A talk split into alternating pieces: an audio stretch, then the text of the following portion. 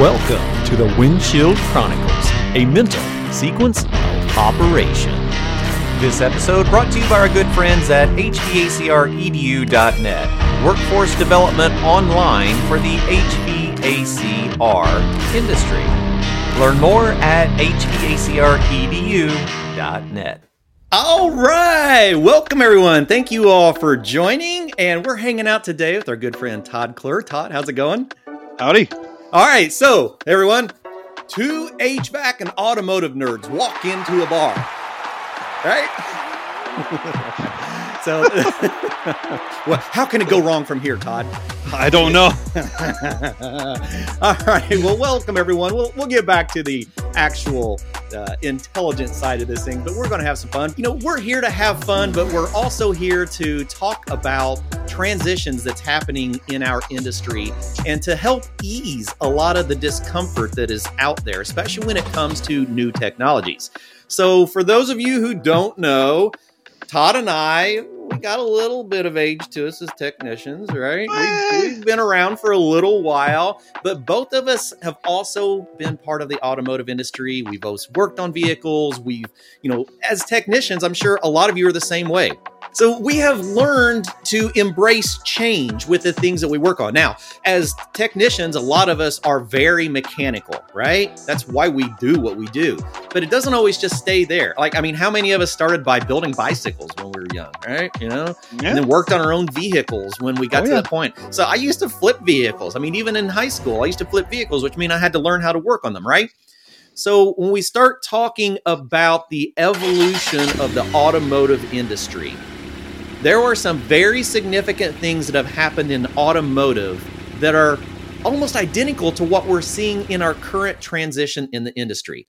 So today we're going to spend some time talking about evolution of two separate industries and how they are are kind of merging now finally at this point. What is our first tools? Were they plastic? No, most of the time it was things that we pinched fingers with and broke stuff sets. with. Yeah, you know, we, we've talked about you know scavenging through you know spare stuff for parts for things to tear apart and try to fix and that was just kind of part of it so let's let's look at what happened with automotive so we can see where we are right now and if hang in here because we're going to we're going to show you some things that are going to help inverters make a lot of sense because a lot of people are afraid of inverters and we really need to be aware that inverters are the new standard you know we Future. spent it is. I mean, we spent time almost a year ago with David Brennan from Rheem looking at yep. the new lineup of equipment and realized that, man, almost everything was gone that had a contactor, except yeah. for the hybrid systems that had an inverter board plus a contactor that ran on inverter up to about 75 to 80%, and then switched over to contactor to run full 100%. So it took the inverter board out, so it wasn't using any excess wattage. I've already talked to some of our friends over Johnson Controls going, hey, yeah, we're really heavy on inverters. And Daikin is saying that they're here to they're here to inverterize the world. That is That's the right. mission of Daikin, right? So let's look at vehicles real quick and let's let's look at some of our lineage, right? We seen some big transitions in the 1970s, and that was really based on fuel efficiency, the demand for fuel efficiency because the cost of, fuel was ridiculous. Energy to run those engines, right? So we're really just talking about that internal combustion engine the cost of the fuel to run it. Yeah, and some of some of our audience may be too young to know, but back in the 70s the fuel fuel shortage. I mean there was what odds and evens of your license plate to get fuel. Yeah it wasn't like you can just go down to the gas station like we can now. I mean you waited in line to pay premiums like we pay now for fuel. So we took the internal combustion engine and this is the important part as an analogy in our classrooms and when we're especially when we're talking with our technicians and students when we started evolving our internal combustion engine, it wasn't about reinventing the internal combustion engine. It was about making it more, more efficient, efficient, right? So we started working with emissions quite a bit. That's when we started utilizing catalytic converters, and that's when we started making our vehicles lighter. We had an increase, and then we leveled out through the 80s, right? We're still talking about carburetors. We're still talking about mechanical ignition systems. We're still talking about big, heavy boats, right? There were some pretty heavy vehicles in the 80s. Steel. lots and lots and lots of steel. So once we got into the 90s, we started looking for other opportunities to change the fuel efficiency of that internal combustion engine, right? So how did we do that? Well, we're gonna we're gonna dive into that. We're gonna show you some of the things that we did and how similar it is to what we're doing in HVAC. So let's look at HVAC, right? HVAC industry, just looking at SEER in cooling and heating capabilities, we've increased a little bit over time, but relatively stagnant. If we look at the increases, like in automotive, we're talking three times efficiency changes in many applications. We haven't went that far in HVAC. No. But we have started trending upward. Well, we're getting ready to make a big trend upward, but we need to understand how we do that. So let's take a look at where we went from and what we went to in automotive, and we'll show you those analogies in HVAC, right? So let's think about these vehicles of the early 80s, early 90s when we started making that transition. We were talking about internal combustion engines.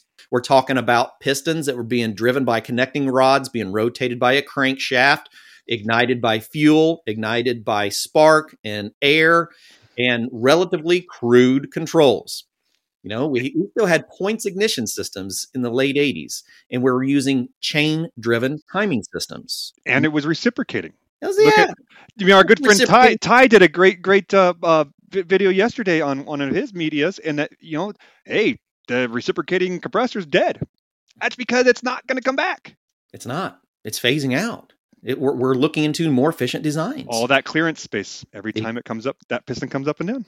It's right. It's where. So we looked at better ways to lubricate. We were looking at that internal combustion engine. We're going to pick on like some small block Chevy, small block Ford stuff just for analogies so that you can see what we did. We didn't completely re engineer the internal combustion engine. We changed a few things to make it more efficient. We added fuel injection.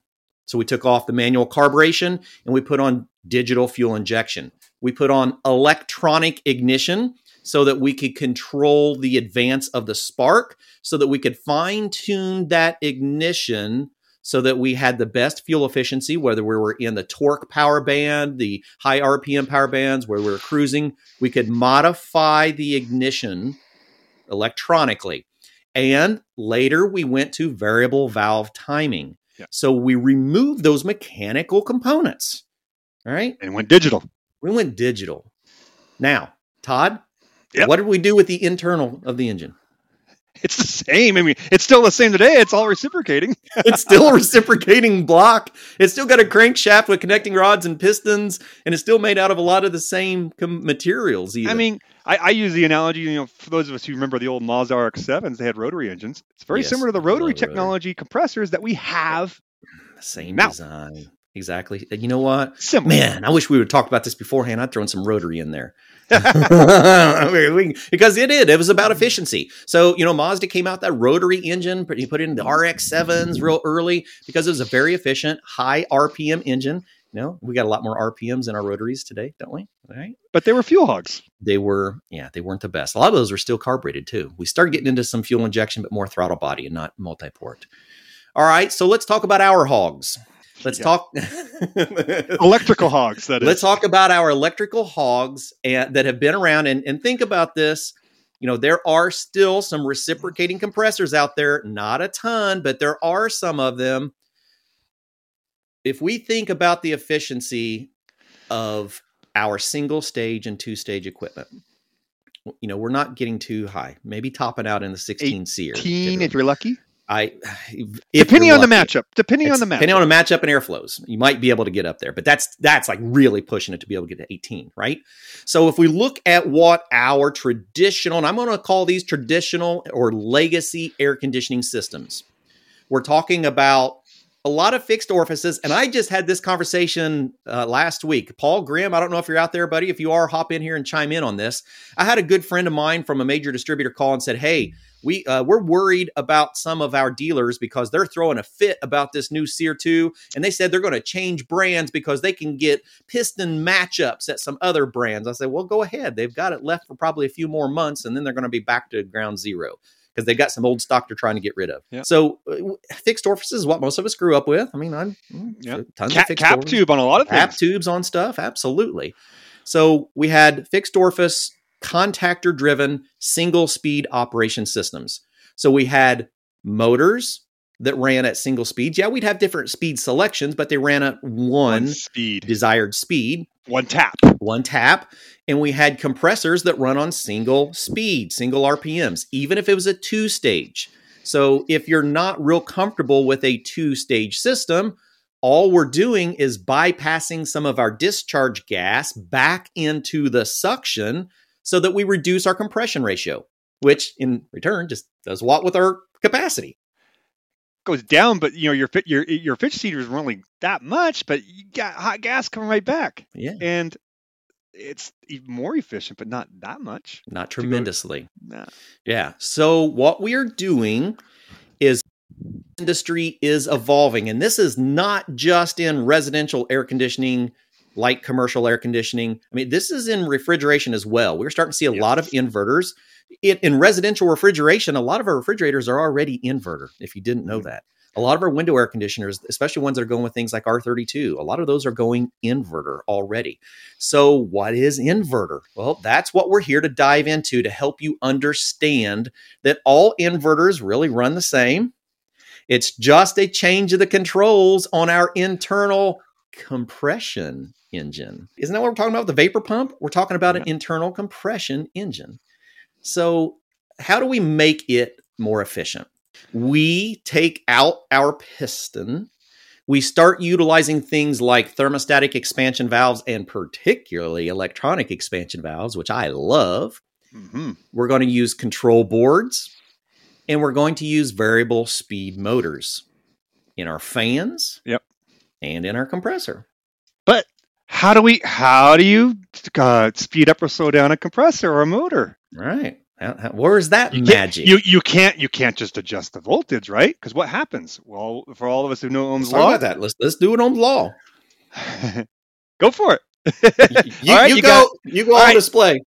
Uh, make the math easy. 100 Okay. volts, All right. Hold on. All right. 100 volts, 10 amps. Okay. What do you got for watts? Thousand, right? That's right. Okay. Let's let's get rid of the uh, drop the voltage in half and go 50 volts. What happens to your amperage? Oh. 20. Oh. Because the wattage is the wattage, right? Exactly. All right. So we can't fluctuate the voltage.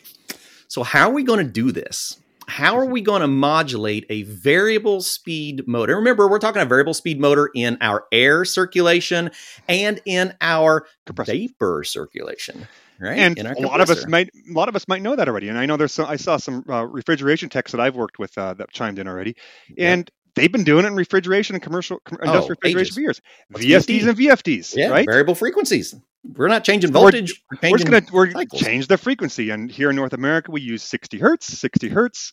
Well, if you wanted half speed, 30 hertz. But how do we change the frequency? That's and right. you do it with a drive or an inverter. Ah. All right. So let's look at components. So we have a very thorough understanding of the change in components. Because those of you that are used to working on conventional or traditional systems, you know what components you have. You're comfortable with them. If you're working on a vehicle, you got things like distributors and Yeah. mechanical starters and points ignitions. We might happen to have an electronic ignition, but use let's use points for this particular one so we stay mechanical. And we're going to have like ignition coils, right? Yep. We're going to store voltage and we're going to fire it off mechanically. We're not going to have a lot of control over it. Well, what about over on our air conditioning? I guess my hands are backwards. Let me have Yeah. over this way. Let's go over to the AC side. We're talking about a contactor that is driving motors, single speed operated motors with assistance of capacitors, right? We're talking about basic fundamental operation of a air conditioning or refrigeration system. On or off. On or off, it's a light switch. Either one, light switch, right? That's right. So let's think about what's changing to make sure we're comfortable with this transition. Because when we get comfortable with all the components that make up this transition, you'll be more comfortable with the transition. So here's where we are. This is where we're leaving. This is where the uncomfort zone is going to be. but we're going to break that. Week after week, we're going to break that uncomfort zone and we're going to we're going to make you advanced technicians. All right? That's right. So here we go. Automotive started evolving. We had the automotive evolution. We went from our mechanical controlled systems into electronically controlled systems, and we added a processor. It's got a variety of names CPU is a common one, central processing unit, or uh, main board, computer, all sorts of things you will hear this board called. But what is it? It's a calculator, right? Inputs, outputs. It's it's inputs and outputs. Garb- garbage in, garbage out, right? and that is exactly right. If I feed this thing garbage, it's going to put out garbage. If I feed it good ends, it's going to send out good ends. That's right. So when we talk about our inverter, all we're doing is we're using the exact same construction. We're using our calculator to be able to make our controls. So let's look at the components that make up our inputs and outputs for our processor in either one, just so you can be more comfortable with the analogy. Let's look at how these things are going to read temperatures. Right. So we're going to use some type of sensor, a thermistor, or we're going to use thermocouple. We're going to use something, typically it's thermistor, so that we have a nice variable And DC accurate. voltage and accurate. So if we look at our processor, our CPU on a vehicle, we're going to use things like intake air temperature, our low side temperature. We're going to use things like exhaust gas temperature, our high side temperature. So we have inputs. And remember, what kind of voltage, Todd, is our vehicles already running on? All direct current. It's all DC, easy to modulate, right? Yep. So a lot of our sensors, we're just going to drop that voltage down. And what's funny about it is a lot of these thermistors on automotive are actually operating at 5 volts DC. All right? Depends right. on the manufacturer of the system, but there are very there's a lot of them out there that are operating on a 5 volt DC platform. So we send in a positive 5 volt DC, we have a ground or a neutral, and then based on the temperature, we have a variable DC voltage coming back out as an input over to our CPU. So we have low side temperatures on a vehicle, we have high side temperatures on a vehicle, and we get over to our inverters. We've got thermistors. we're, we're, we're back again. yeah.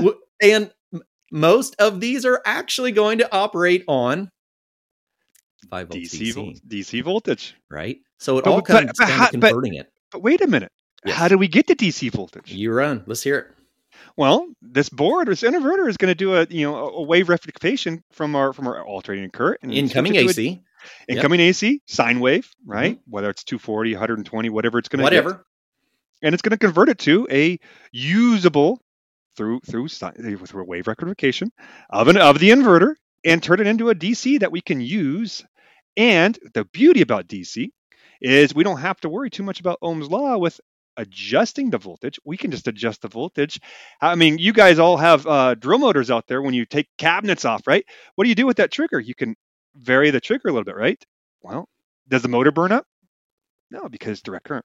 Exactly. And when we put it into a three phase application, Even better. which even better, like say our compressors, uh, you know, most of our compressors are going to be a three phase motor. And we're then we're not even changing the voltage. and we don't we- need a cap. No, not needed. We're just taking our high voltage. And remember, it's about 130% of the incoming AC voltage Yep. on average. So if I've got 120 volts AC going to it, and I've got 120 volt AC mini split sitting right over here on the shelf that I use to tear apart for doing uh, training purposes. So I got 120 volts in, and I've got like 150, 160 volts out for my DC.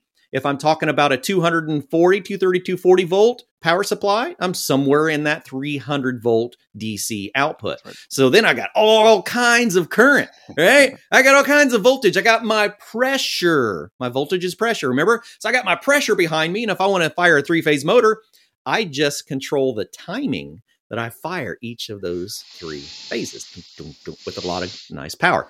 Makes it nice and efficient, right? Yep. So now we've got our input in temperatures. So we can look at our low pressure temperatures or, or our low side temperatures, our high side temperatures.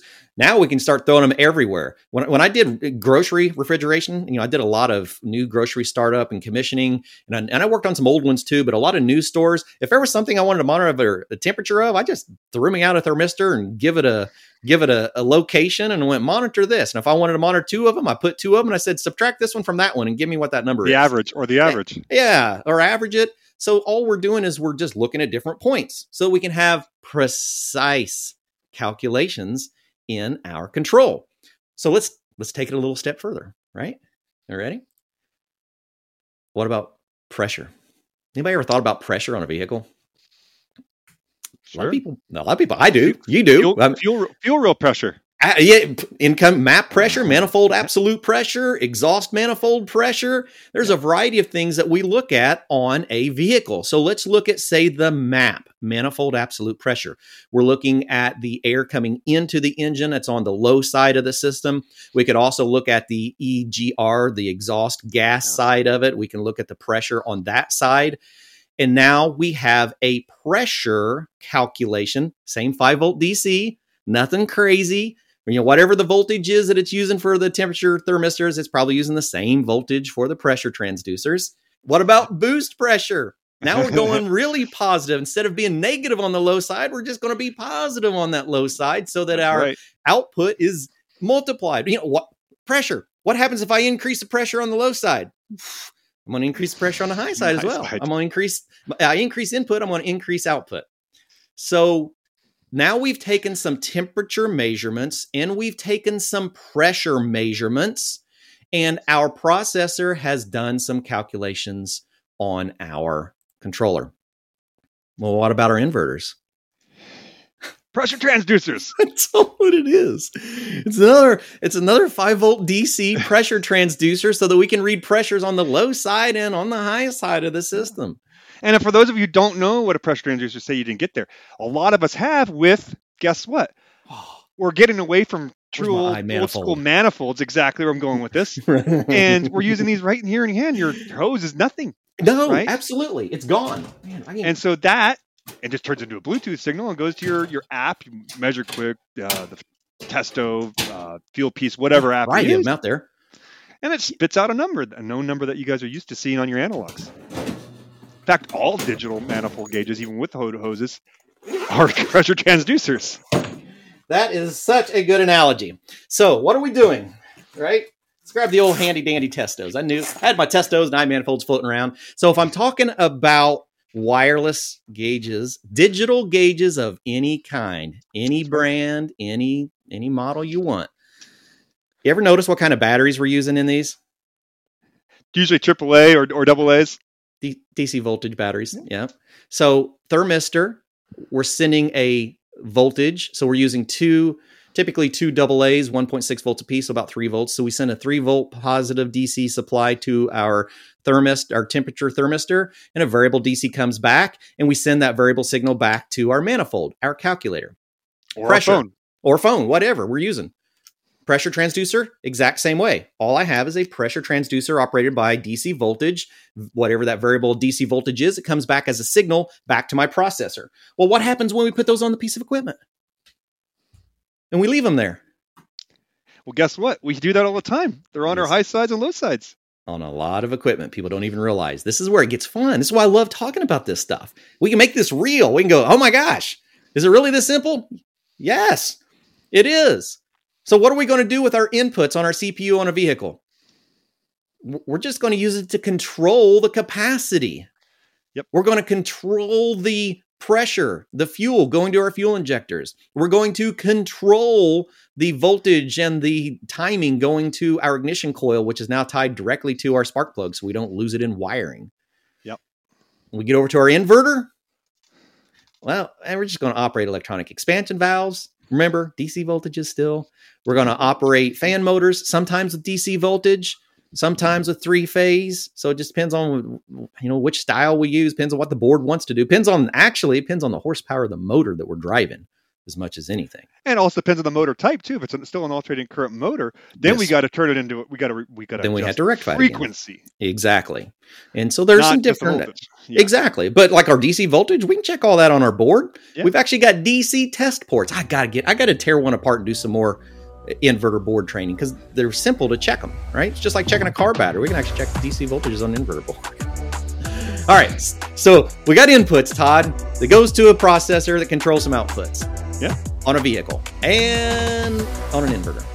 All right. Well, thank you all so much for joining us. Any last minute things in the chat? Looks like we pretty well got it all covered. A lot of good conversations today. And if you need to get in touch with me, thankful for that. it's my name with Yes. uh, right there, hvacredu.net. First right. name TODD. Absolutely.